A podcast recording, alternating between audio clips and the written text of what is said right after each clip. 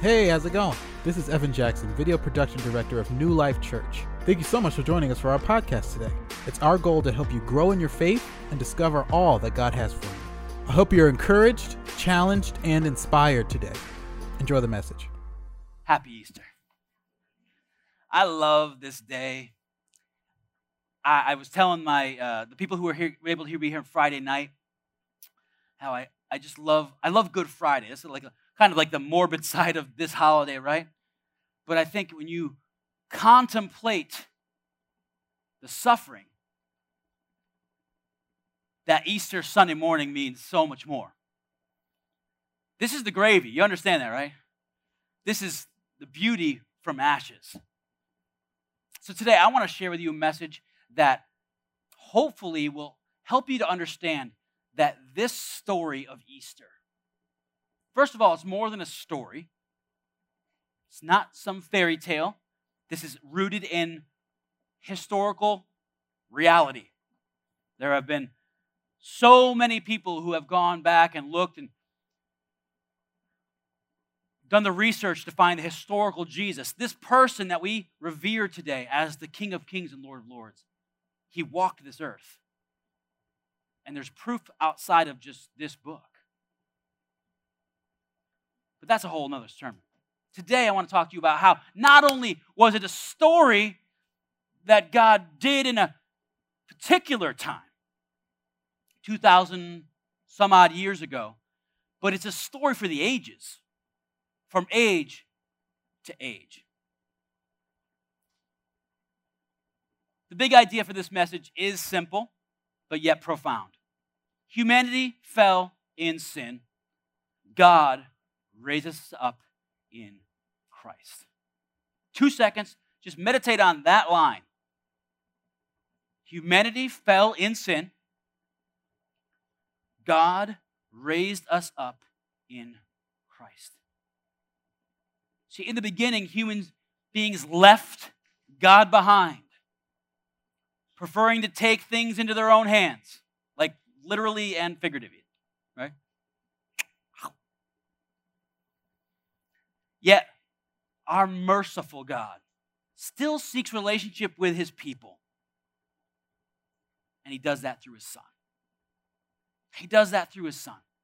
In Genesis 3, the man and the woman first depart from God's commands and enter into death. You don't need to turn there, but we're going to be in Genesis for just a couple of verses here. Genesis chapter 3, verse 4. And I want to give you the, the, the background to this story. Genesis 3, right at the beginning of your Bible, if you're opening to that. Actually, it's really before in the beginning.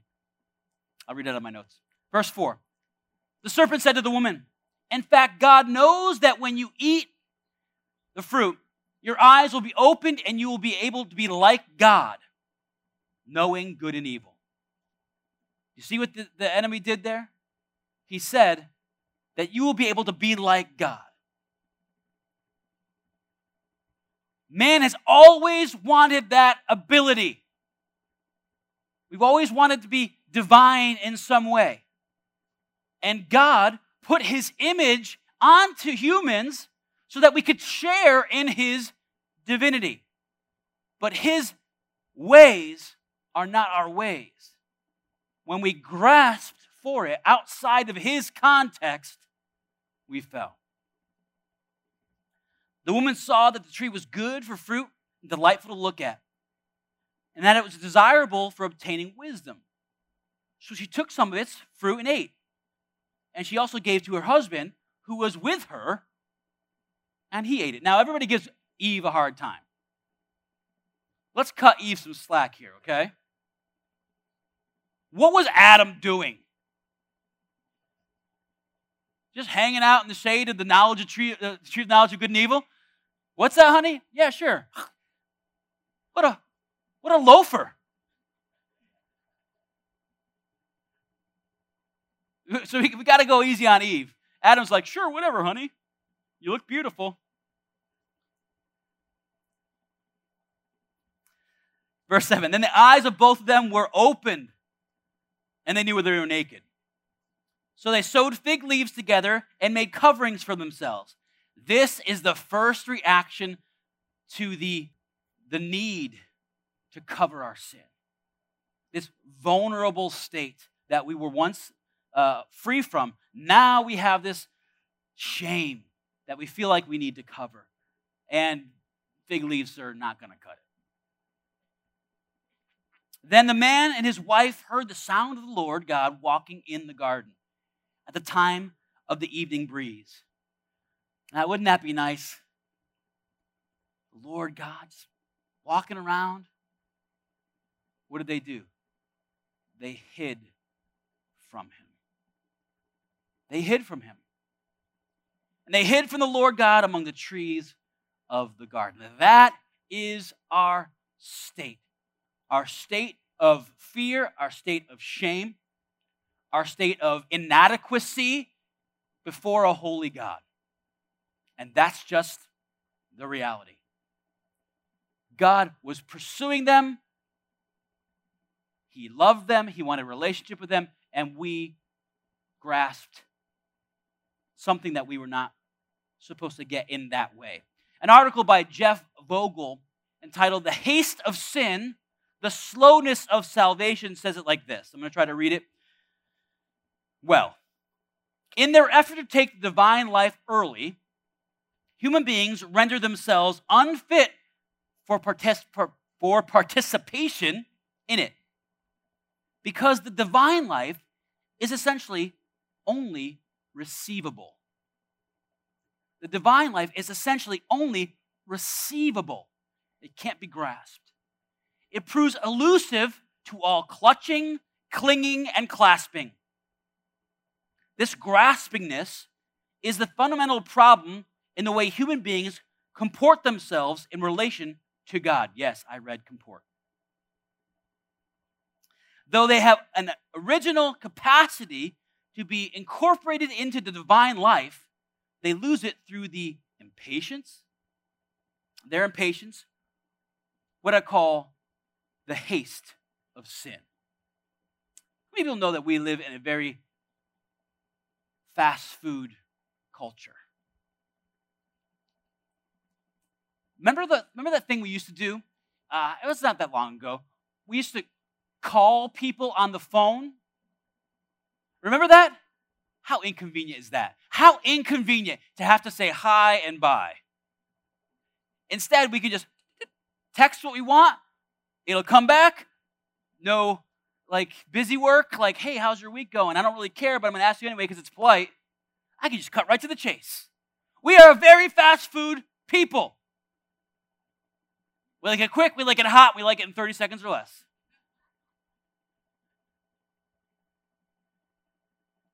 We, we don't like to wait for things.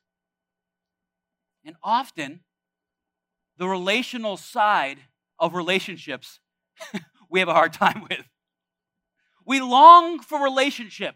We are relational beings, but we stumble in the relation side. We don't want to wait. We don't want to explore. We don't want to relate in that way. Not wanting to be raised into it gradually, Adam and Eve, they tried to achieve finality on their own to engraft themselves into it forcibly. This desire to arrive at the end quickly leaves them ill disposed to partake of the glory of God. They want to be done with watching and waiting. When participation in divine life involves holding out for an ever greater enrichment of one's being. In short, through their bid for divinity, human beings lost the very disposition that would enable them to receive the growth God intended to give them.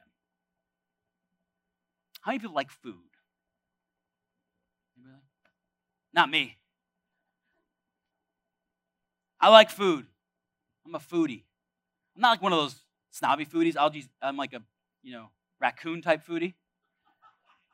I just eat food. I'm a trash panda foodie.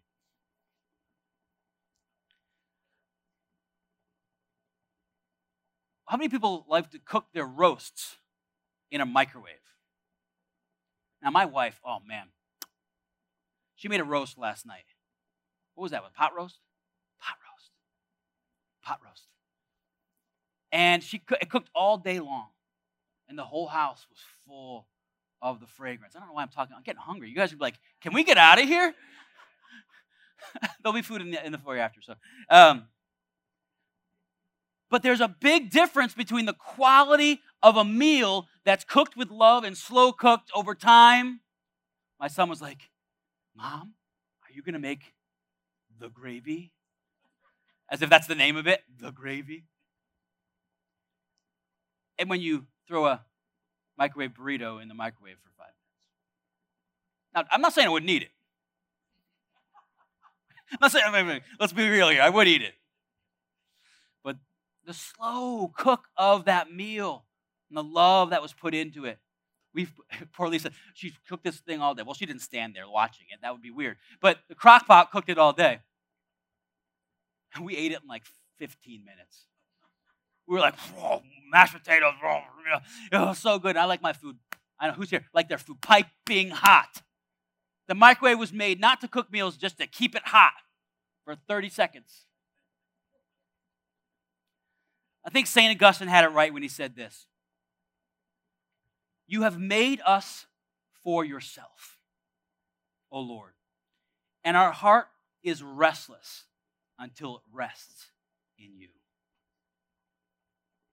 Until we let our hearts rest. Stop our grasping, our striving. When we do that, we find the purpose for our existence and fellowship with God. The departure of humanity from God is explicitly reversed in the resurrection of Jesus, clearly illustrated in, in the Gospel of John. So, would you turn to the Gospel of John with me? Chapter 20.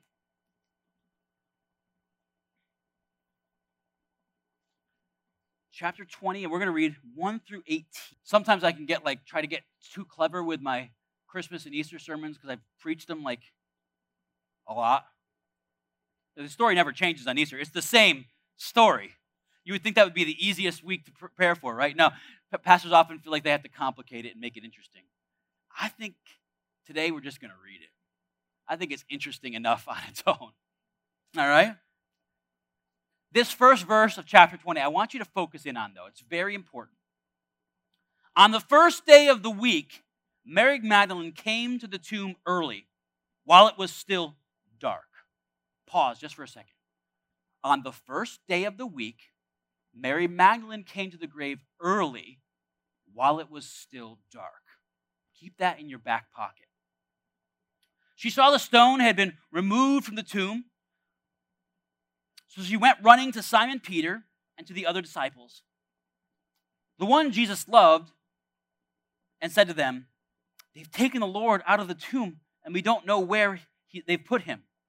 At that, Peter and the other disciple went out, heading for the tomb. The two were running together, but the other disciple outran Peter and got to the tomb first. I think that's just John showing off. That there's no reason for that to be in there. Other than John's like, I totally own Peter on that race. There's no reason. I mean, what John's just like peacocking here a little bit. I think it's funny. I would put that in too. The two, okay, the two running. Verse uh, five. Stepping down, he saw the linen cloth laying there, but he didn't go in. Then, following him, Simon Peter, he says, following him, see that? Simon Peter also came he entered the tomb and saw the linen cloth lying there. The wrapping that had been on his head was not lying with the linen cloth, but was folded up in a separate place by itself. The other disciple, who had reached the tomb first, then also went in, saw, and believed. For they did not yet understand the scripture that he must rise from the dead. Then the disciples returned to the place where they were staying. But Mary stood outside the tomb crying. I don't know how these people had any tears left at this point. She stooped to look into the tomb. Then she saw two angels in white sitting where Jesus' body had been laying, one on the head and the other at the foot. They said to her, Woman, why are you crying? Isn't it obvious? But what they're saying is it should be obvious why he's not here. Why are you even crying? And she answered, Because they've taken away my Lord, she told them, and I don't know where they have put him. Having said this, she turned around and saw Jesus standing there, but she did not know it was Jesus. Woman, Jesus said to her, Why are you crying? Who is that you're seeking? Supposing he was the gardener, she replied, Sir, if you've carried him away, tell me where you have put him, and I will take him away. Then Jesus said to her, Mary. First, he, hasn't, he doesn't, doesn't uh, address her by name until this moment. Turning around, she said to him in Aramaic, Rabboni, which means teacher. Now think about it. People often say, How come Mary didn't know it was Jesus the first time? Well, it says she looked over, if you read it carefully, it says she looked, she turned and looked and saw a person. And then supposedly it looks like she turned away again and was just talking because when he said her name, it says she looked at him.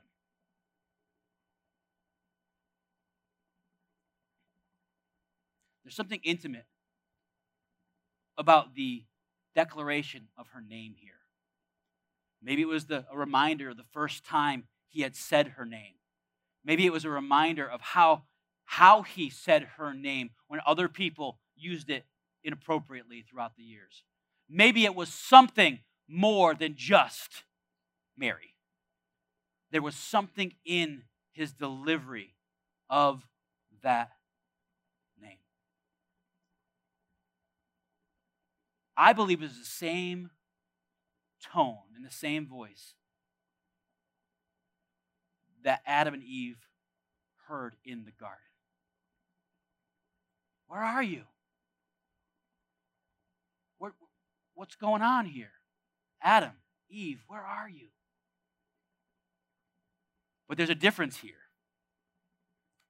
Adam and Eve hid themselves. What does Mary do? Um, turning around, she said to him in Aramaic, Rabboni, which means teacher. And it sounds like she just lunges at him. And he says, Don't cling to me, Jesus told her, since I have not yet ascended to my Father, but go to my brothers and tell them that I am ascending to my Father and your Father, to my God and your God. And Mary Magdalene went and announced to the disciples I have seen the Lord. And she told them what he had said to her.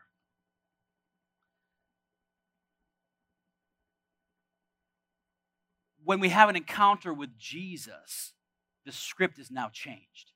Where before we're in front of a holy God and all we can do with our sin and shame is to try to hide our faces from Him. But because of Jesus, because of the cross, because of Easter, now when we hear our name spoken by God, we want to go to Him, not away from Him. I think that's special. Remember what I said to put a pin in that first verse? In John 20. Jesus completes the structural reversal of Genesis 1 3. I'll just read it again. John 21. On the first day of the week, the first day of the week, Mary Magdalene came to the tomb early while it was still dark. While it was still dark.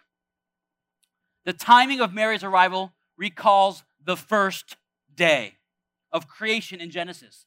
And the darkness mirrors the state of the world prior to divine intervention. Genesis 1:23 says, "Now the earth was formless and empty; darkness covered the surface of the mighty, uh, the watery depths, and the spirit of God was hovering over the surface of the waters. And God said, "Let there be light." Day one the morning dawned on the darkness of the world. And on Easter Sunday, once again, the morning dawned on the darkness of the world. Right here at Jesus' resurrection, John goes all the way back to Genesis 1 and 2. A single verse from the beginning of both Genesis and the gospel. The end of John's passion uh, proclaims that Jesus' resurrection marks victory over death and our iniquities and restores us to new creation. Paul goes to great lengths to declare this new creation, drawing a parallel between Jesus and the old Adam from the garden. Romans 5. Everybody flip over Romans 5. No, you got I got you working today. Romans 5. And we're going to read a bunch of different verses from that, so just, just stick with me. Romans 5, we're going to start with verse 12. It says, Therefore, just as sin entered the world through one man, even Paul gives Eve a break here. Through one man, and death through sin. In this way, death spread to all people because all sinned. But the gift is not like the trespass. For if by one man's trespass the many died, how much more have the grace of God and the gift which comes through the grace of the one man, Jesus Christ, overflowed to the many? It's okay to say amen, because that's awesome. If by one man's trespass death reigned through one man, this is verse 17, how much more will those who receive the overflow of grace and the gift of righteousness reign in life through the one man, Jesus Christ. Hallelujah. For just as through one man's disobedience, verse 19, that many were made sinners, so also through one man's obedience, the many will be made righteous. Verse 21 Just as sin reigned in death, so also grace will reign through righteousness, resulting in eternal life through Jesus Christ our Amen. Amen. Sin came through one man, salvation came through the man. The, capital, the man. It's a gift. You can't earn it. You can't strive for it. Stop trying. Just receive it.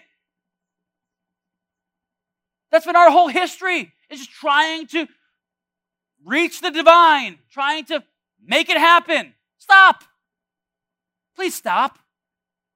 I have been searching my own soul in the last year. And I've found that that's, I, I still do this. I've been a Christian since, I don't know, before birth. I don't know. I never can't remember a day when I wasn't sitting in church on Sunday morning. Doesn't mean I'm a Christian, but early on, I became a Christian. Early on. Dad made me. No, just kidding. But I've been in church culture for many years. I've I received Christ into my life at a very young age. I felt the call to ministry when I was a teenager. And I'm still doing this, folks. I'm still trying to earn God's favor somehow. I'm still trying to be good enough. I'm still trying to be worthy. We all do this. This is the human condition. It started in the garden but it's not what God wants for us. See, here's one of the things that I, th- I think we overlook Satan tempted Adam and Eve in the garden with the knowledge of good and evil. And we make the assumption that that knowledge would never have been given to humanity. It doesn't say that. We just weren't ready for it yet. We weren't ready for it yet. We grasped when God was willing to come to our presence, walk in the garden, and give us all good things. But we wanted it now, just like we want our Big Macs. I'm telling you, folks, that's the way of humanity. We're not patient, we're not willing to wait, and we are not good with relationships. Relationships mean sacrifice. Relationships mean patience. Relationships means loving the other person more than ourselves. And that's what God did for us through the person of Jesus. Salvation in Jesus arrived at just the right time, but it was ready from the earliest of days. In the death and resurrection of Jesus Christ, we find God's great reversal. Humanity seeks to grab after what we want, while God seeks to give us life in Him. Humanity hides from God, God pursues us. Humanity fell from its original purpose in creation. God restores us to every ever higher heights. Our sin leads to death. God uses the death of his son to bring us eternal life. So I think, I think Augustine had it right. Let's, let's, let, let's, let's look at that one more time. We have been made, you, excuse me, you have made us for yourself. You have made us for yourself, O Lord. And our hearts is restless until it rests in you. The band's going to come back up and we're going to sing another song at the end here, but I want you to really focus in on that for a second. You have made us for yourself. Made us for yourself, O Lord. And our heart is restless until it rests in you. I'm going to bring this down to this one statement. You ready for this?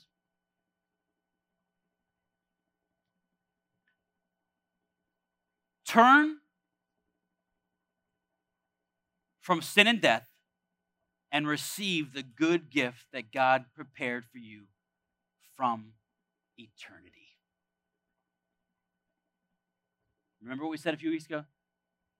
Wasn't plan B. Wasn't plan B. God's purpose and plan was to save you from the moment we failed Him. And He did it through the person of Jesus Christ. What would it look like if we stopped our reaching and striving?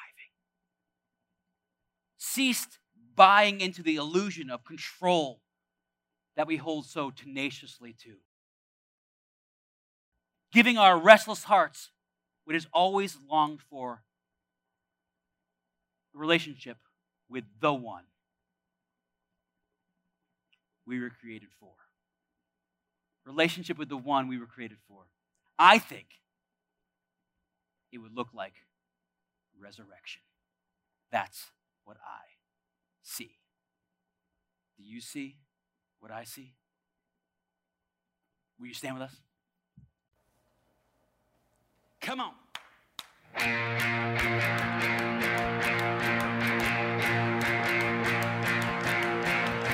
Do you see what I see? Do you see what I see? I see lightning, I hear thunder. Something stirring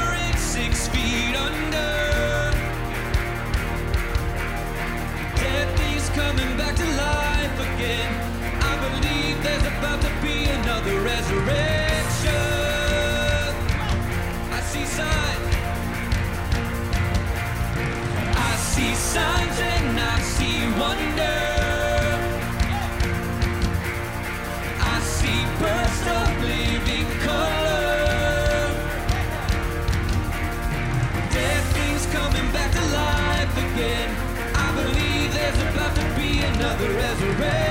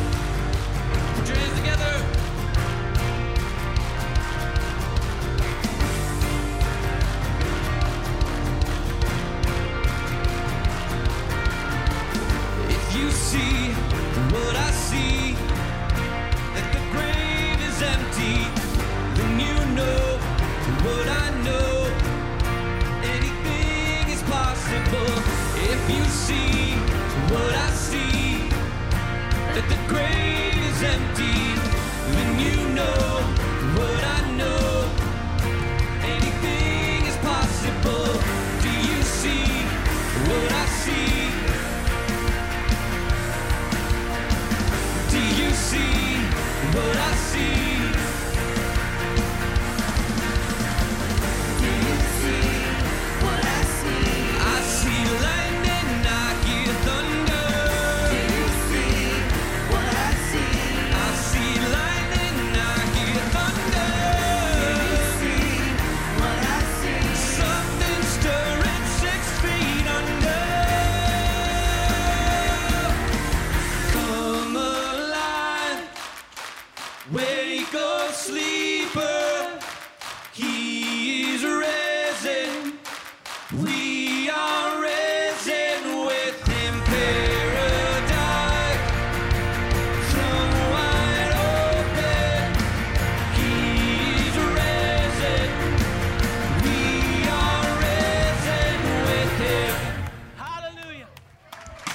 Hallelujah.